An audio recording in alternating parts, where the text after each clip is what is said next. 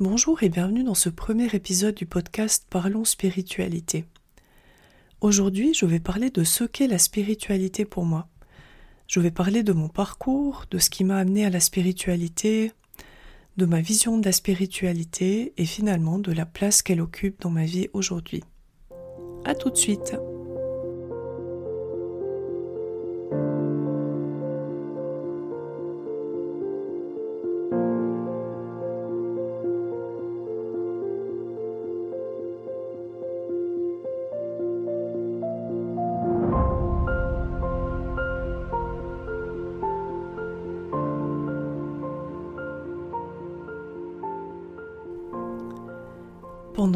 La spiritualité, c'est un sujet qui m'a pas du tout intéressé.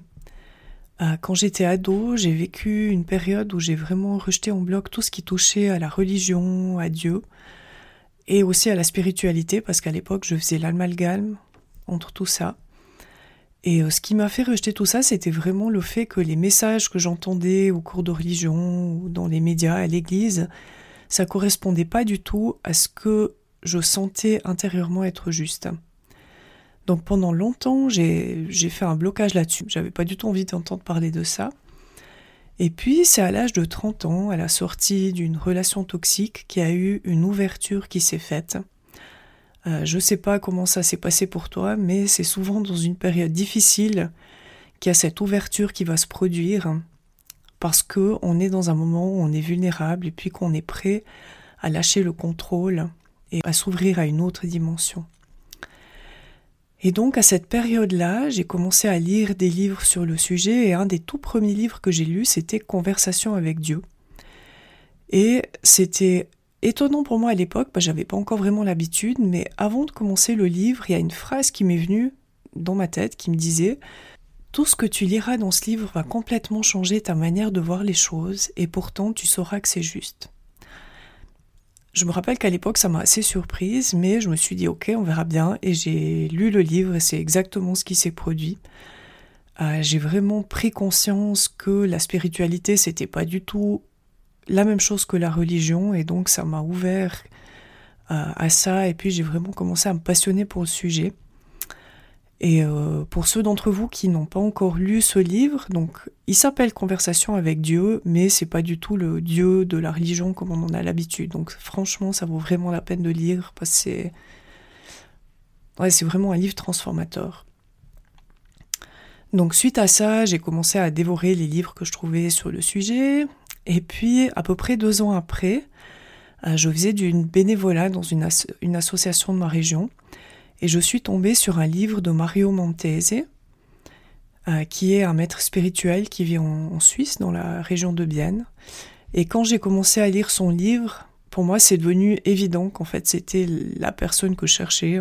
J'ai envie de dire, juste quelques jours avant, je m'étais dit que j'avais envie de trouver quelqu'un que je puisse suivre. Et donc, j'ai commencé à participer aux rencontres avec lui régulièrement. Et ça fait maintenant du coup 17 ans que je suis et que je fais un travail avec lui. Et c'est certainement une des choses euh, les plus profondes et les plus transformatrices que j'ai faites dans mon parcours. Donc c'est vraiment ce travail avec euh, Mario Montese ou Maître M comme on l'appelle pendant les rencontres. Et puis donc il y a toute une série d'auteurs qui m'ont vraiment euh, aidé à ouvrir ma conscience, à trouver ma propre vision des choses. Donc les livres par exemple de Mario Montese, les livres d'Eckhart Tolle qui a beaucoup écrit sur le pouvoir du moment présent, les livres de Byron Katie, de Kenneth Wapnick.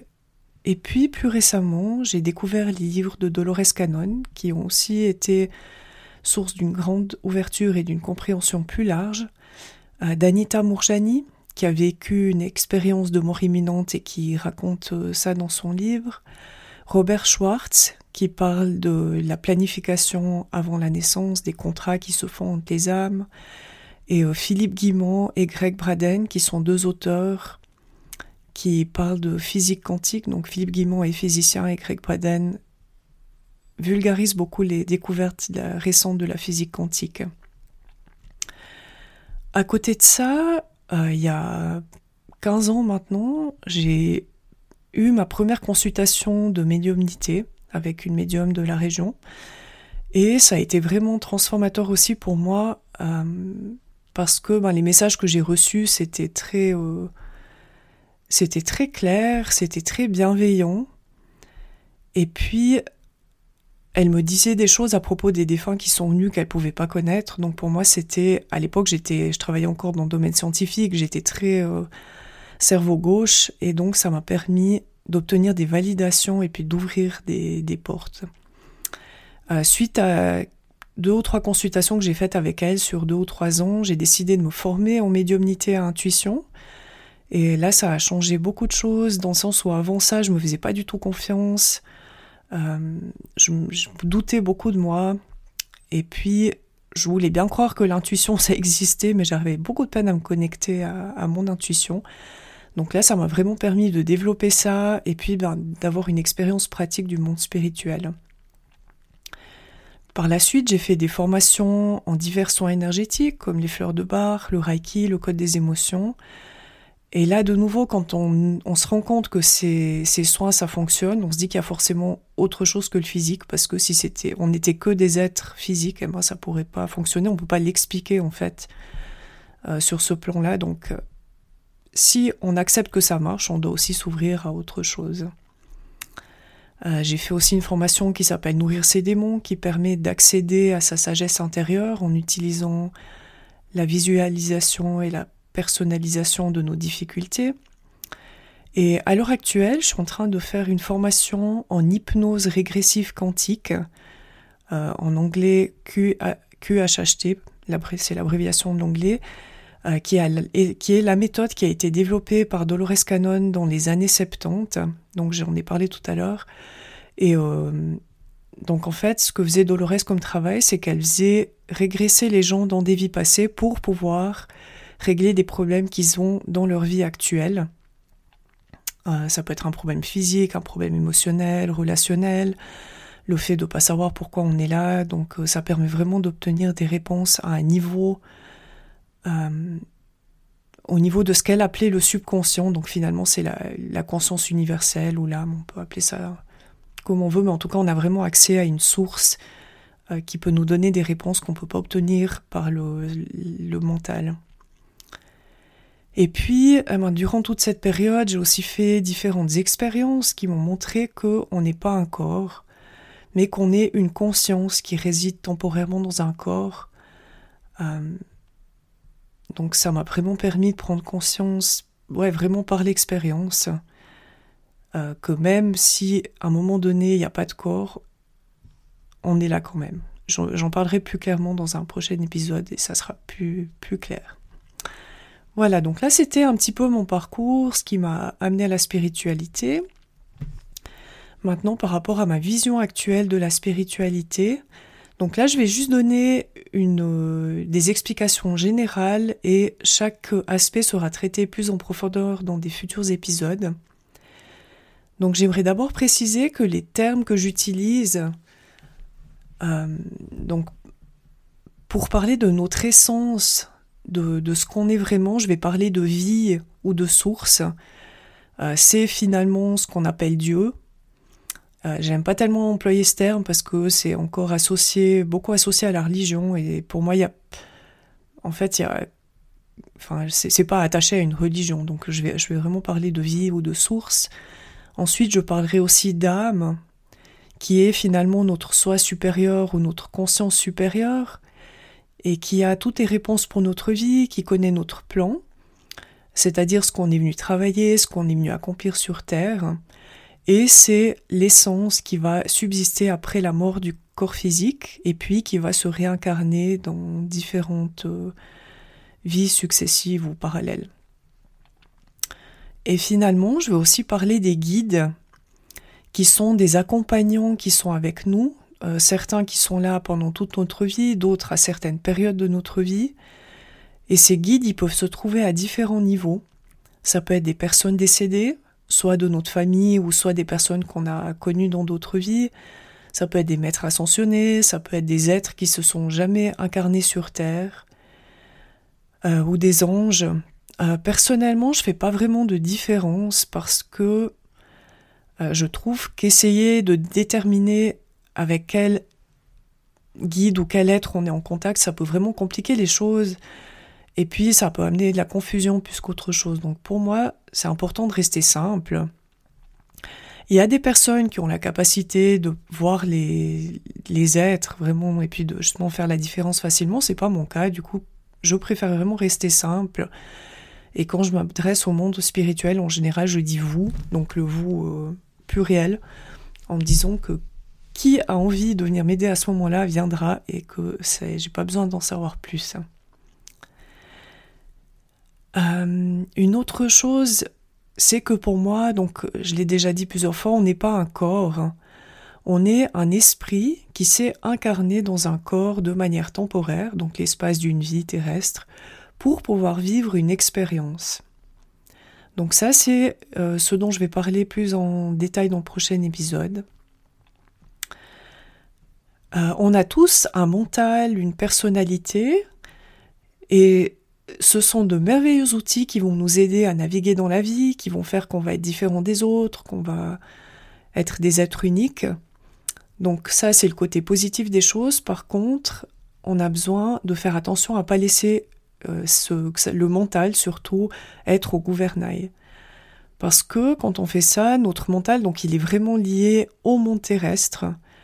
Il est, son job finalement, c'est de garantir notre survie et si on lui laisse le contrôle de notre vie, eh bien, on va permettre aux peurs, aux doutes, euh, de faire leur, euh, de prendre le, dessus, et ça va nous amener à l'inaction, ça va nous amener à rester dans notre zone de confort. Et si on fait ça suffisamment longtemps, le risque c'est qu'on passe complètement à côté de notre vie et qu'on n'accomplisse pas ce qu'on est venu accomplir, accomplir sur Terre. Donc l'idée c'est vraiment de prendre conscience que on a un mental, on a une personnalité, mais c'est pas ce qu'on est. Et donc je pense vraiment qu'on est venu sur terre pour accomplir quelque chose. Ça sera le sujet donc du prochain épisode. Euh, c'est quelque chose qui va varier d'une personne à l'autre, donc on a tous euh, certaines choses qu'on est venu expérimenter, qu'on est venu apprendre, qu'on est venu corriger peut-être parce qu'on n'avait pas fait comme on voulait dans une vie passée ou une vie parallèle. Euh, donc ça c'est les objectifs personnels. Après, il y a aussi des objectifs qui sont universels. Et ça c'est les messages que donnent les guides euh, ou le subconscient, ou qu'on appelle ça comme on veut, c'est vraiment que finalement, on est là pour apporter de la joie et de l'amour, pour la transmettre euh, à nous-mêmes et aux autres, et que c'est ça qui compte vraiment finalement.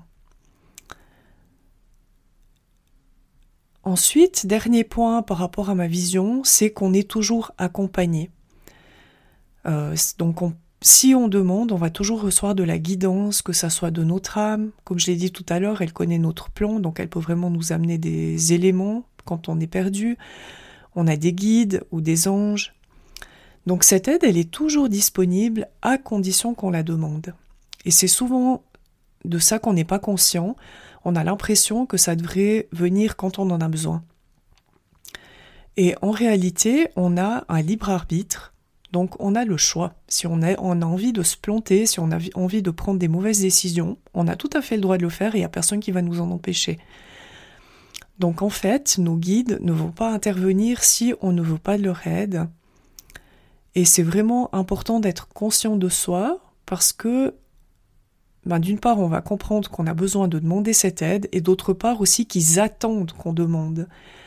Euh, pendant très longtemps, j'osais pas demander, j'avais toujours peur de déranger, je me disais que personne allait venir, qu'ils avaient autre chose à faire.